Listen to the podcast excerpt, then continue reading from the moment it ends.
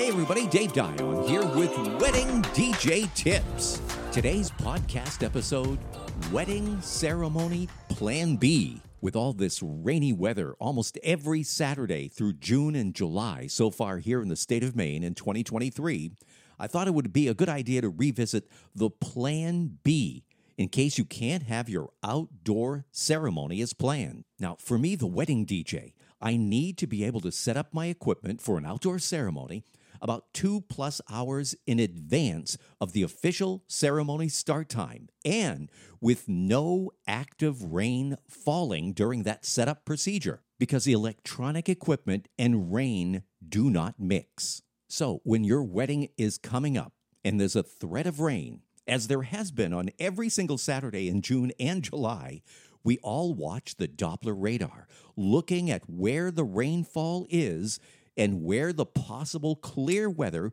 will be and exactly when. And again, I'm the wedding DJ, so I've got speakers set up outdoors. My DJ mixer is outside, along with my wireless microphone system, plus a MacBook Air.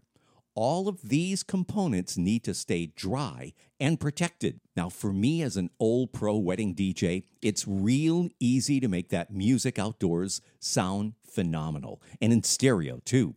And also, those wireless microphones, whether it's a lapel or a handheld wireless microphone, they will sound crisp and perfect. The wild card is the weather. So, if rain is a possibility on your special day, be ready with a plan B for the ceremony. Being ready with a plan B will make sure that the day is successful and runs smoothly from beginning to end. So remember, put it in that binder of yours the Wedding Ceremony Plan B Plan.